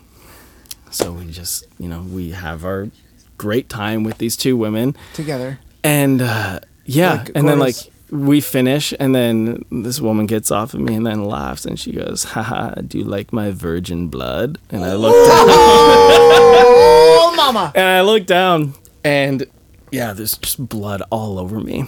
And uh, I'm like, you know what? The shower makes sense now. That's why it's they were it's in the been shower. less than 24 hours since I just had the same experience in like a different time zone. It's amazing. Yeah, Southeast Asia, baby. it was it was crazy. And then you know, this Gordon and I saw a lot of each other on that tour. Yeah. Like we didn't know Things each other at all see. before we left. Yeah. So Gordon Long sounds like. Gordon sounds like a good guy. yeah, he's he's Gordon sounds like he's a- one of the best. He's Gordon one of the sounds best. he was awesome. So so much sage wisdom. Like out such a thoughtful guy. Yeah, shout out Gord. Show it Gordo. Gordon Gordon? Attard. My Where's he at now? good question. I don't know. Maybe in Malta. Malta. I don't know. Boy. My first Maltese friend. Right I had Wow, to stop sorry- myself at sorry, two. That Justin. was enough. two is plenty. Two is plenty, yeah. No, so that reminds me, uh, I got a story. Yeah, let's hear a it. similar one. Um, I was, uh, I'm always, people who know me know I'm big into uh, paying for sex with prostitutes. I like, I like, I like professionals doing things because Yep. you can, you, you don't have to beat around the bush. You can just be direct and blunt about what you want. And I had a buddy, I can't remember who it was, but a buddy told me if it was it, this would have been two and a half years ago. Would have been my roommate at the time. Um, AM were his initials. I'm not going to drop his real his real name, but AM were his initials, and he was he kind of um, I was I was sort of recreationally into prostitutes. Okay. He was full blown into prostitutes. Like, Oh, okay. Yeah, he was a he was a regular. Like he had he had like three girls like Destiny and Amber and someone else. He had his regulars, yeah. yeah, and then he he had the one I can't remember her name, but he knew the real name. He would he would always brag. Oh, He'd be like, "Yeah, Sapphire," but that's Katie to me. I was like, "What do you mean?" He's like, "Oh, I know Sapphire so well. She told me her real name." I was like, "Oh, like it's probably because you pay her very well." yeah. It's not because yeah, she it's likes not. you. Yeah, it's not a. It's not a. You're a paycheck. corazon to corazon type of thing, right? and so, anyways, he got me. uh He got me going. He's like, "Yeah," he's like, "Yeah, like um, two for one night sort of thing, like buy two." And then I was like, "Okay." And there's this girl Mary on. Uh, I don't know if Back Pages is still around. That was the. Yep. That was our media. That was our main thing. Back Pages. I don't know if it got shut down, but uh, Mary was like, Mary, uh, it was like, it was like 31 hourglass figure, specialized in Bloody Marys. I was like, what the fuck is a Bloody? She Bloody? specialized in Bloody Marys. She's like Bloody Marys available upon request or something. I was like, what in the fuck is a Bloody Mary? I thought that was a beverage. and speaking of blood, what's in a Bloody Mary? Frank? Uh, It's a yeah, Caesar, Frankie. but with tomato juice. So instead of using Instead of clamato, Clamato? clamato is specifically Canadian. It's like a so So- yeah. American Caesar. So horseradish, clamato, bell pepper. What? What? What's in? I was, Give him the full thing. Not Like, a fucking String- salad. string build bean, build string one bean, for him. Build string one bean. for Bloody him. Mary and a Caesar are very similar. You generally have like your choice of spirit. So traditionally it'd be vodka, but you could use gin or Like, tequila. two ounces or or three Jaeger ounces? into a Caesar if you wanted to. Mm-hmm. Um, but yeah, hundred percent. You can do Jaeger Caesars. Talk to Meg MacArthur about it. Sounds good. shout out to Meg MacArthur. Shout out to MacArthur. Um, but it's like Tabasco, Worcestershire, And uh, string bean. vodka. Yeah, I like a little something pickle briny. juice in mine. Yeah. Uh, you want to do a squeeze of lime. You want to throw in your horseradish Let's and then the works, your baby. tomato juice. Tomato juice is a lot thicker than clamato, so I do Mm. advise shaking it, but you don't have to. Uh, but anyway, that's there. There you go. Awesome. Yeah, thank But you. Full that's rim? not that's not what you had. No, I did not have that. No. I had a prostitute who was on her period. Mary Mary was uh, ovulating. Is that the word? what? Does that doesn't? Menstruating? Menstruating. Sorry, thank you. Menstruating. Sorry. Comes do we have after to have a ovulating. I fucking- think we do. Hold on a second. wait, wait. Let's go. Let's go back to No. grade nine health class. Yeah. No, no. Continue. I'll, I'll, I'll. We'll talk about this later. Here's Men- my here's my question. People have been trying to. I've been. I've been trying to menstruate for a while because I'm bisexual. I hate Like I'm that. trying to go straight, like men straight. That's a terrible joke. This is the Virgin Mary we're talking about, right? Virgin Bloody Mary. The Virgin Yeah, Bloody Mary. this is the fir- yeah, so- How does she do it upon request? Because uh, upon messaging her, she gave me her number, and it was like uh, she can't no- just do it like any day. of Let's the get her week, on the any day of the podcast. Yeah. She can do it on demand.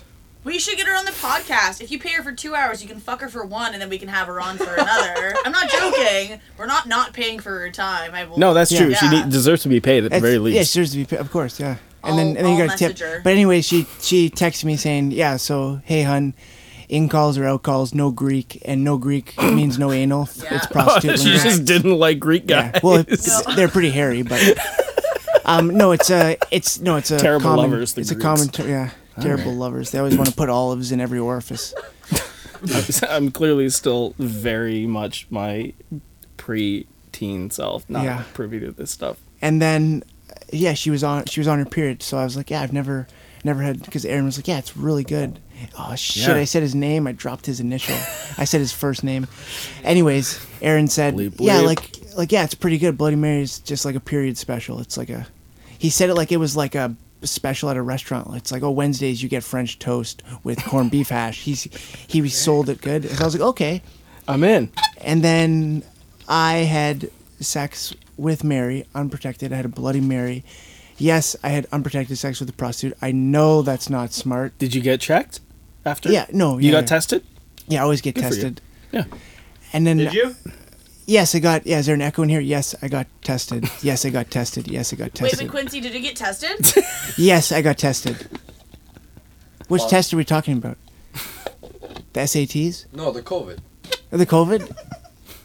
Good one. We almost got through this whole episode without talking about COVID. Thanks, Justin. Yeah. Fucking Maltese can't take them anywhere. Can't take your Maltese anywhere. And yeah, That's no, the it's, type of dog, right? It is a tiny little yappy thing. reminds me of someone in this room.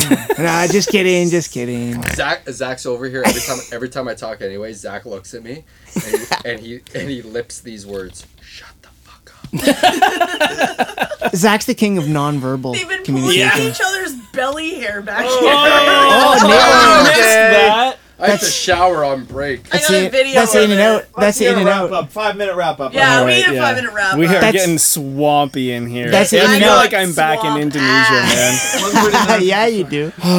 but anyways, yeah, I had I had sex with Mary on her period. It was amazing sex because you're paying for it. You can. Yeah, I've, I but it was something different too. Yeah, like she she was the first girl to ever nibble my earlobes during sex, and I oh. didn't know I liked that until she did it. The first girl I ever had sex with paid a lot of attention to my nipples, probably because they weren't hairy back then. Unreal, unreal. Like 20 minutes, Wow. like licking these things. It was. Zach is nibbling on Quincy's ear. Mm, lobe me. It's, it's not gay if you're It's not gay if you're cousins. It's not gay if you jerk off with each other. Your cousins. It's something else. I think that's gay mixed with a little bit of something else. I'm still drinking my half Jaeger, half Scotch up here. Wrap her up. Yeah, so we yeah, wrapping up. Uh, yeah, period stories. We both amazing. Learned so much about you today, Sash. Yeah, I feel like I learned a lot about myself too. Exactly. That's why we these stories. That's why we do the prickly cactus because it's good to let it all out sometimes. Get it off your chest. It's nice to do it free of judgment. Exactly. Yeah. No, never any judgment here. Because I feel like I would judge my younger self for a lot of the stuff I did back But that's then. that's hindsight. That's having maturity, right? It's easy to look back when you're. You call it that if you want. Yeah, I was just trying to be nice. I was trying to. You're pump your always tires nice. You're always nice. to a fault, so I hear. Yeah. But anyways, yeah, pricks. Thanks for listening to the PCP, and that's uh, that's our show for today. It's not goodbye. It's see you later. Uh, we'll be back next week. Ayo DJ, cut that track.